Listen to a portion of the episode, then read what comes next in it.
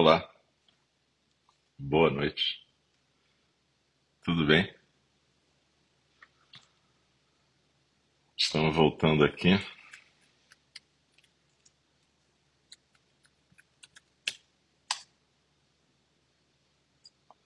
E,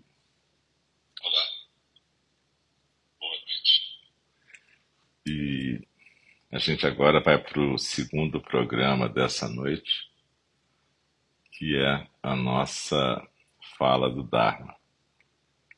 Eu espero que a internet colabore e que a gente não tenha problemas. Eu vi que da outra vez realmente perdeu muito pouco. Eu, teve 16 minutos na primeira parte, 12 minutos na segunda. Então foi praticamente toda a meditação foi gravada. Mas, de novo, eu peço desculpas a quem estava lá e espero que não aconteça de novo.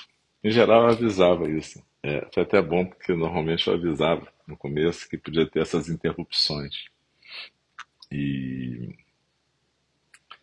é, interrupção de luz, internet, latido de cachorro. Eu estou em São Paulo, aqui também tem cachorrinha Kiara, né? E então pode acontecer certas coisas, né? Tocar campainha, cair o som, tudo isso pode acontecer. Mas eu antecipadamente peço desculpas para vocês. Como eu estava dizendo, a gente agora vai para a segunda parte do nosso programa, que é a fala do Dharma.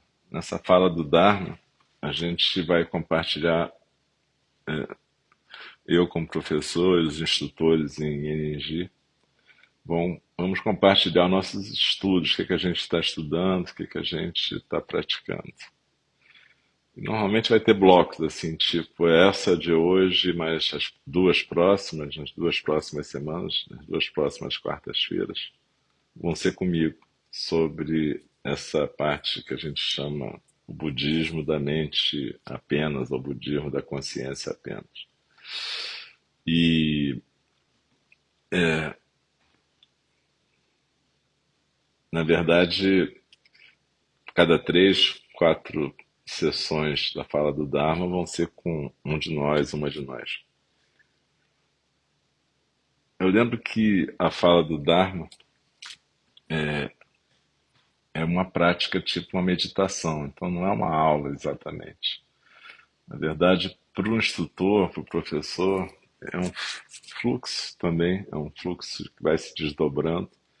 Depois, se a gente quiser, a gente pode escutar algumas vezes e até aí sim estudar de uma forma mais didática. Mas nessa primeira, nessa primeira vez que você está lidando com, com a fala, o mais importante é você simplesmente estar na postura também, seguir o fluxo da respiração e deixar as coisas irem se desdobrando na experiência, sem uma preocupação de entender demais ou de ficar aguardando as coisas. Isso tudo fica gravado aqui no, no Reel do, do, desse aplicativo, do Mixer, também eu coloco depois no SoundCloud lá e, e você pode acessar. Então não se preocupem em anotar qualquer coisa desse tipo. E na fala do Dharma, a gente costuma primeiro fazer um, um versinho, que é um versinho de intenção também. Do mesmo jeito que no zazen, qualquer meditação, a gente começa com uma intenção, aqui também a gente tem um verso de aspiração, que a gente possa estar realmente presente. Né? E a gente repete esse verso três vezes. Cada uma de nós pode repetir isso na sua casa. E no final a gente repete os quatro votos dos Bodhisattvas, também três vezes que é uma forma da gente lembrar das nossas aspirações enquanto bodhisattvas ou enquanto pessoas que aspiram a estar presentes no mundo de uma forma engajada, com compaixão e firmeza ao mesmo tempo. É, no final ainda recita um versinho de Dogen Zenji que nos aconselha a não perdermos o nosso tempo. Então é isso. Eu de novo agradeço a presença de todas e de todos e espero que a gente consiga ir do começo ao fim sem interrupções da internet. Vai ser maravilhoso. Então, vamos lá, juntas.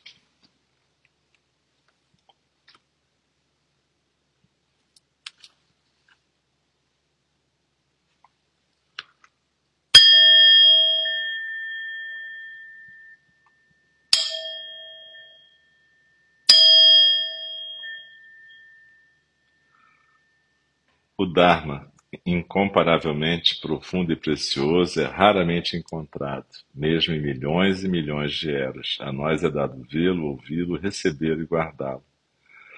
Oxalá possamos receber e praticar as palavras do Tathagata. O Dharma, incomparavelmente profundo e precioso, é raramente encontrado, mesmo em milhões e milhões de eras. A nós é dado vê-lo, ouvi-lo, recebê-lo e guardá-lo. Oxalá possamos verdadeiramente praticar as palavras do Tathagata. O Dharma, incomparavelmente profundo e precioso, é raramente encontrado, mesmo em milhões e milhões de eras. A nós é dado vê-lo, ouvi-lo, recebê-lo e guardá-lo. Oxalá possamos verdadeiramente compreender e praticar o significado das palavras do Tathagata. Então, é, nas próximas, hoje, nas próximas duas semanas, eu pretendo compartilhar com a Sangha alguma coisa do meu estudo atual do budismo que é chamado budismo da apenas consciência, ou Chitamatra, que é muito aparentado com a escola Yogacara do pensamento budista. Essa escola está muito associada ao nome de Vasubandhu, um sábio budista do século IV. Mas a escola em si ela começou no primeiro século da, da Era Comum na Índia e ela durou mais ou menos uns 700 anos como escola separada mas é uma escola que é a base do Zen e de outras escolas do Mahayana. Na verdade, o Vasubandhu tentou conciliar aquilo que ficou conhecido para nós como o budismo inicial, o budismo clássico, o budismo Theravada, baseado no Abhidharma, com o budismo Mahayana. Ele tentou ver que uma coisa não era contraditória com a outra. E a obra principal dele são os 30 versos sobre a transformação da consciência. Isso existe em português, traduzido por Thich Nhat Hanh. E eu estou estudando uma tradução para o inglês do Ben Connery, que é um, um monge zen americano, que a fez junto com um sábio também chinês estudioso. Então eles conseguiram traduzir do sânscrito e também do comentário do, daquele chinês que viajou para a Índia no século, se eu não me engano, no século, mas eu vou conferir isso depois. No século VII ou VIII, e levou, não, foi antes disso, foi no século dois, o terceiro, que levou. Agora me confundi todo. Bom, depois eu digo quando é que o, o, o sábio chinês esteve lá na Índia e levou os manuscritos para a China de volta. Mas enfim, o que interessa é que no Dhammapada, que é o texto budista mais antigo existente na literatura Pali, está escrito logo no começo que nossas vidas são formadas, ou seja, tomam forma através das nossas mentes. Ou seja, nossas mentes criam nossas vidas. E o que a gente sabe é que a gente existe nesse momento da consciência. Isso, na verdade, é, não é dizer que nada existe, só existe a mente. Não foi isso, não é esse o sentido. O sentido é dizer que tudo que a gente pode experimentar é exatamente esse momento da consciência. É, no Zen a gente tem uma historinha onde tem dois monges conversando, eles olham para um, uma bandeira no mastro, e um fala para o outro: Olha, a bandeira está se movendo. O outro fala: Não, é o vento que está se movendo. E aí passa o professor e fala: Na verdade, a mente está se movendo.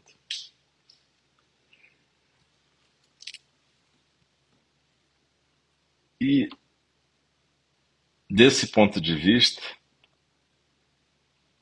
a principal fonte do sofrimento nas nossas vidas é a nossa sensação de que a gente é um eu mesmo, um si mesmo, em inglês eles chamam self, que experimenta coisas, as outras coisas como externas a si.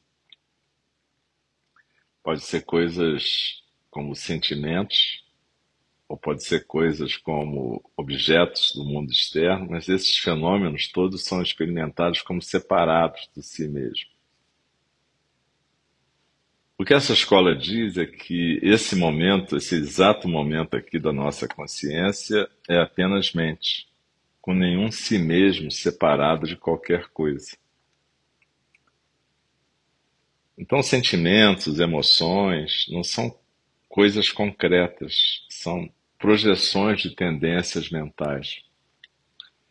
Veja, é, se a gente consegue praticar isso, não só ter isso como um, mais um conceito mental, mas se a gente consegue praticar isso, a gente pode colocar muito mais leveza e compaixão nas nossas vidas. Essas explicações não são sobre a natureza do universo da realidade. Essas explicações são sobre a experiência consciente.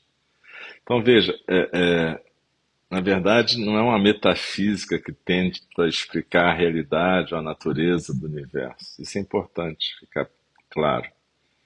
É mais uma epistemologia, se a gente usar um termo filosófico, algo que estuda a natureza desse conhecimento junto com uma soteriologia, que seria um caminho para a libertação, o bem-estar e a iluminação.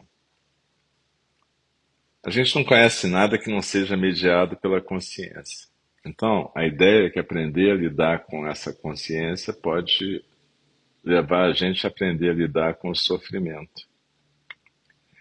Então, não, não se diz em momento algum que a realidade não existe, que, é, na verdade, tudo é uma ilusão. Não, quem está dizendo é o seguinte: tudo que a gente experimenta nesse momento é a nossa mente. E é por isso que essa escola é chamada de mente apenas.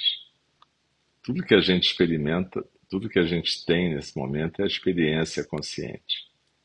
Ao mesmo tempo, é, também não é para você se apegar à ideia de que essa experiência consciente é uma coisa em si, uma substância, porque isso também não seria legal. É, é, a ideia aqui não é você ficar apegado a uma explicação qualquer, mas é você ter um jeito de trabalhar, um recurso para trabalhar a tua experiência desse momento. Então, quando a gente estava meditando e estava respirando, a gente comparou a nossa existência com o fluxo da respiração, algo que está sempre se desdobrando. Então, essa mente está sempre se transformando. É por isso que a obra do Vasubando se chama 30 versos sobre a transformação da mente, ou 30 versos sobre a transformação da consciência. Porque nesses 30 versos ele sintetizou o pensamento dessa escola e a prática dessa escola. É, aqui também é importante a gente lembrar dessa questão do relativo e do absoluto, para a gente também não se apegar a isso como uma realidade, de novo. Né? Se a gente trabalha no Dharma com a ideia de que a gente não deve se apegar à ideia de uma substância, tanto na gente quanto no mundo externo, a gente também não deve, então, se apegar à ideia de uma consciência como substância. Resumindo, a gente tem aqui um instrumento, um recurso para trabalhar com o fato de que tudo que a gente tem é a experiência consciente. Tudo que a gente vive é mediado por essa consciência.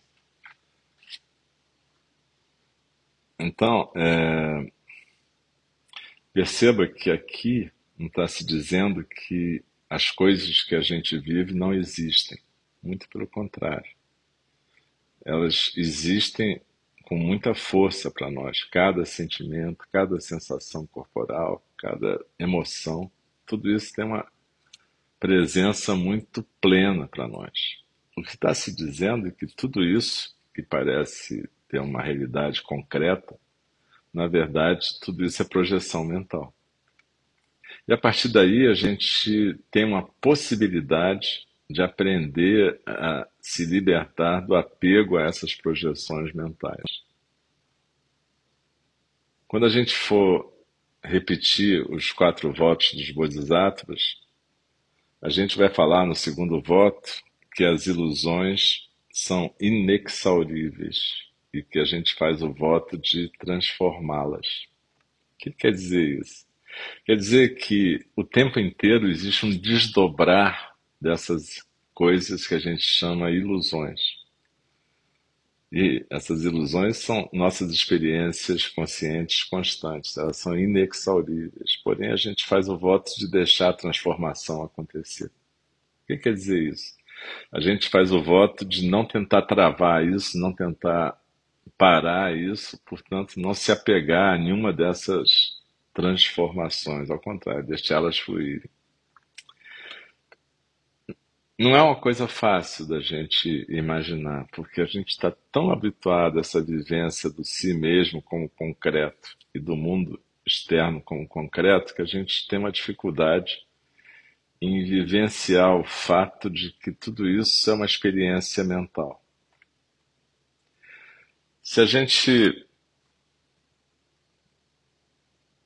puder em algum momento fazer algumas experiências, talvez a gente possa começar a entender isso. Observa. Hoje eu estava conversando com um amigo e, por acaso, ele é filho de Xangô, como eu. E, ao mesmo tempo, ele conhece alguma coisa do budismo. Então, a gente costuma fazer um exercício, tanto ele quanto eu, que é um exercício de lidar com esses arquétipos que a gente chama, ah, eu sou da família de Xangô, eu sou da família de Buda. Né? E que que, como é que é isso? O que quer dizer lidar com esses arquétipos? Quer dizer que toda vez que você está diante de qualquer situação em que você se sente arrastado por alguma emoção, algum sentimento, você pode fazer esse pequeno exercício. No meu caso, como eu sou filho de Xangô, a emoção que me arrasta mais facilmente é a raiva diante daquilo que eu sinto como injustiça, diante daquilo que eu sinto como errado. O problema dessa raiva, que pode até dizer, como o Dalai Lama já usou essa expressão, ser uma raiva justa, é que ela me leva a ser meio intempestivo e meio impulsivo às vezes. E como Xangô, aquele que é o portador dos machados duplos, a minha tendência é cortar cabeças, né? E depois eu posso me arrepender. Ou seja, é, eu posso usar palavras agressivas, eu posso é, eu mesmo cometer essas injustiças que me revoltam. Ao mesmo tempo, tem um, um, um, outro arquétipo, se eu me considero como também um Buda, eu também tenho essa acontecência de Buda, do mesmo jeito que eu tenho essa acontecência de Xangô. Então eu posso viver e, na verdade, viver essas duas experiências ao mesmo tempo. E de repente essas duas experiências podem me, é, de alguma forma, me permitirem não ficar aprisionado por nenhuma das duas.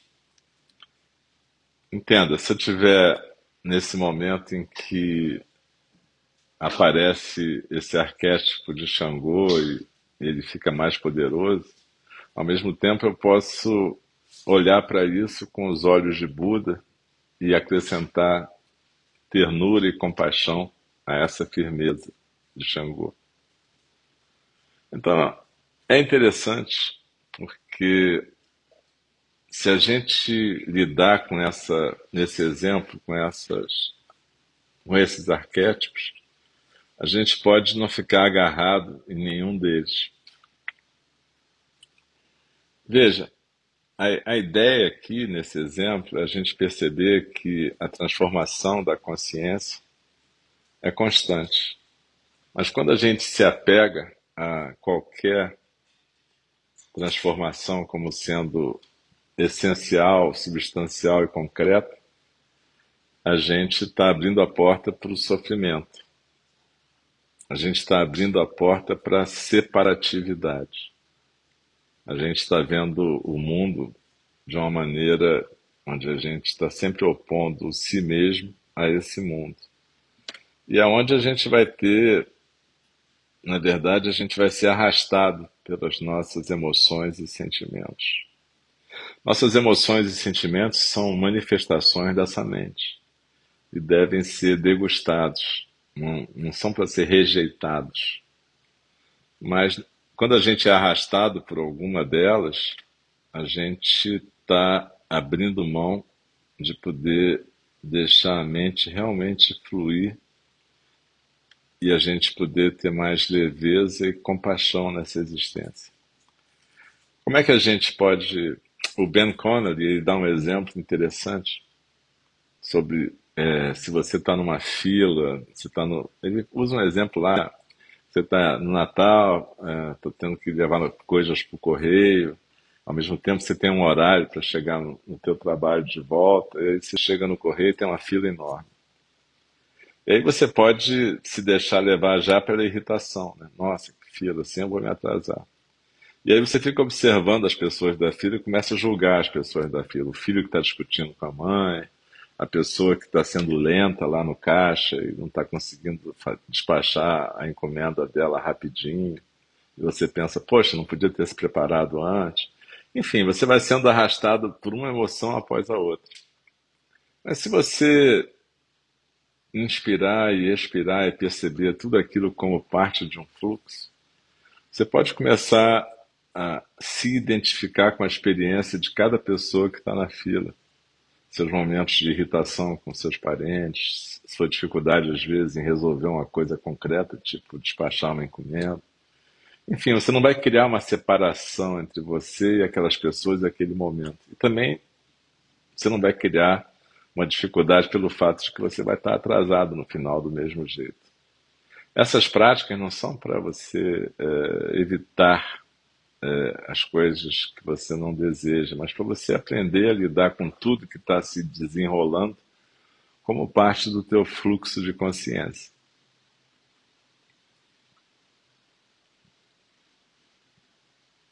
Então, voltando a um ponto importante de hoje, nossas vidas são formadas por nossas mentes. O nosso trabalho aqui não vai ter a ver com metafísica, com uma explicação sobre a natureza da realidade ou a natureza do universo, mas sim com um tipo de da natureza do conhecimento de nós sobre nós mesmos, de como a mente se transforma, de como a mente se desenrola. E a, a partir daí a gente poder lidar melhor com o sofrimento. É, a gente vai continuar com esses pontos a partir da semana que vem. Nas próximas duas sessões, a gente vai dar uma olhada rápida nos 30 versos e vai falar um pouco mais sobre esse tema. Se alguém tiver interessado em ler, é, essa versão que eu estou usando do Ben Connolly, acho que não tem em português. Mas a tradução do Thich é muito boa também e está disponível em português. Acho que chama 30 versos sobre a transformação da consciência. Então, e a gente agora vai recitar os quatro votos dos Bodhisattvas.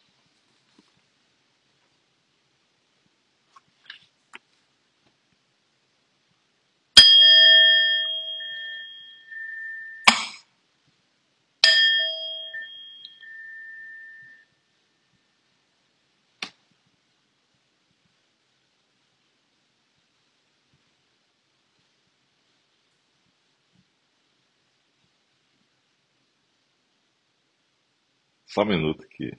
Peraí.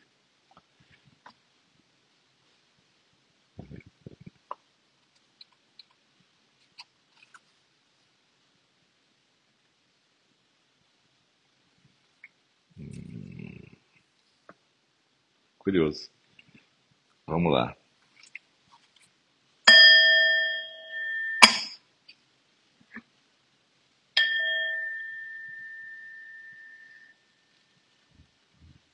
Gente. Alguém pode escrever aí o primeiro, porque deu algum bloqueio na minha consciência, eu só estou lembrando dos três finais, o quarto, e o primeiro voto. O segundo é, as ilusões são inexauríveis, faça o voto de transformá-las. Terceiro é, a realidade é, é ilimitada, faça o voto de percebê-la. O último é, o caminho do despertar é insuperável, faça o voto de corporificá-lo. Mas é o primeiro, por algum motivo que eu vou ter que ver em terapia, eu esqueci. Alguém aí está lembrado desse primeiro voto para escrever no chat? Aí, cadê os universitários na hora que a gente precisa? Ah, muito obrigado, Álvaro. Maravilhoso. Isso realmente é muito bom. Então vamos começar de novo.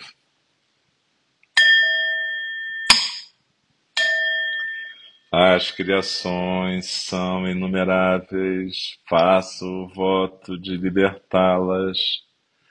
As ilusões são inexauríveis, faço o voto de transformá-las. A realidade é ilimitada, faço o voto de percebê-la. O caminho do despertar é insuperável, faço o voto de corporificá-lo. As criações são inumeráveis, faço o voto de libertá-las. As ilusões são inexauríveis, faço o voto de transformá-las. A realidade é ilimitada, faço o voto de percebê-la. O caminho do despertar é insuperável, faço o voto de corporificá-lo. As criações são inumeráveis, faço o voto de libertá-las. As ilusões são inexauríveis, faço o voto de transformá-las. A realidade é ilimitada, faço o voto de percebê-la. O caminho do despertar é insuperável, faço o voto de corporificá-lo. Deixe-me respeitosamente lembrá-las. A questão de vida e morte é de importância suprema o tempo passa e a oportunidade é perdida. Vamos despertar, despertar, prestem atenção. Não desperdicem sua vida. E fazendo um gachô, aquele gesto em que a gente une as palmas das mãos e faz uma reverência, eu reverencio e agradeço a cada pessoa aqui presente pela presença, pela prática, pela compaixão. Agradeço ao Álvaro e ao Ananto por mandarem a primeira, o primeiro voto. Isso vai render coisa na minha análise, né? Por que eu esqueci logo isso? As criações são inumeráveis, eu faço o voto de libertá-las. Sei lá, né? De repente é o meu lado mais do tipo, ah, sei lá se eu quero libertar as criações, não sei, brincadeira. Mas é, é, é realmente interessante isso, né? Como a gente às vezes esquece alguma coisa que a gente repete sempre. E eu sempre acho, como eu tenho uma formação psicanalítica, que nenhum esquecimento é à toa. Então, depois eu conto para vocês o que, que tem a ver. Mas, enfim, gente, muito obrigado, super obrigado pela presença, pela companhia. Eu, eu vi aqui que a gravação da meditação realmente ficou em dois pedaços. Então, vocês vão ver essa meditação compartilhada de hoje em duas partes, uma com 16 minutos e uma com 12 minutos. Mas tudo bem, é, percalços do nosso caminho de internet. Então, uma boa noite. De novo, eu sou o Álcio e desejo que a gente possa se reencontrar quarta-feira que vem. Um grande beijo, grande abraço, fiquem bem, tenham saúde, paz e tranquilidade.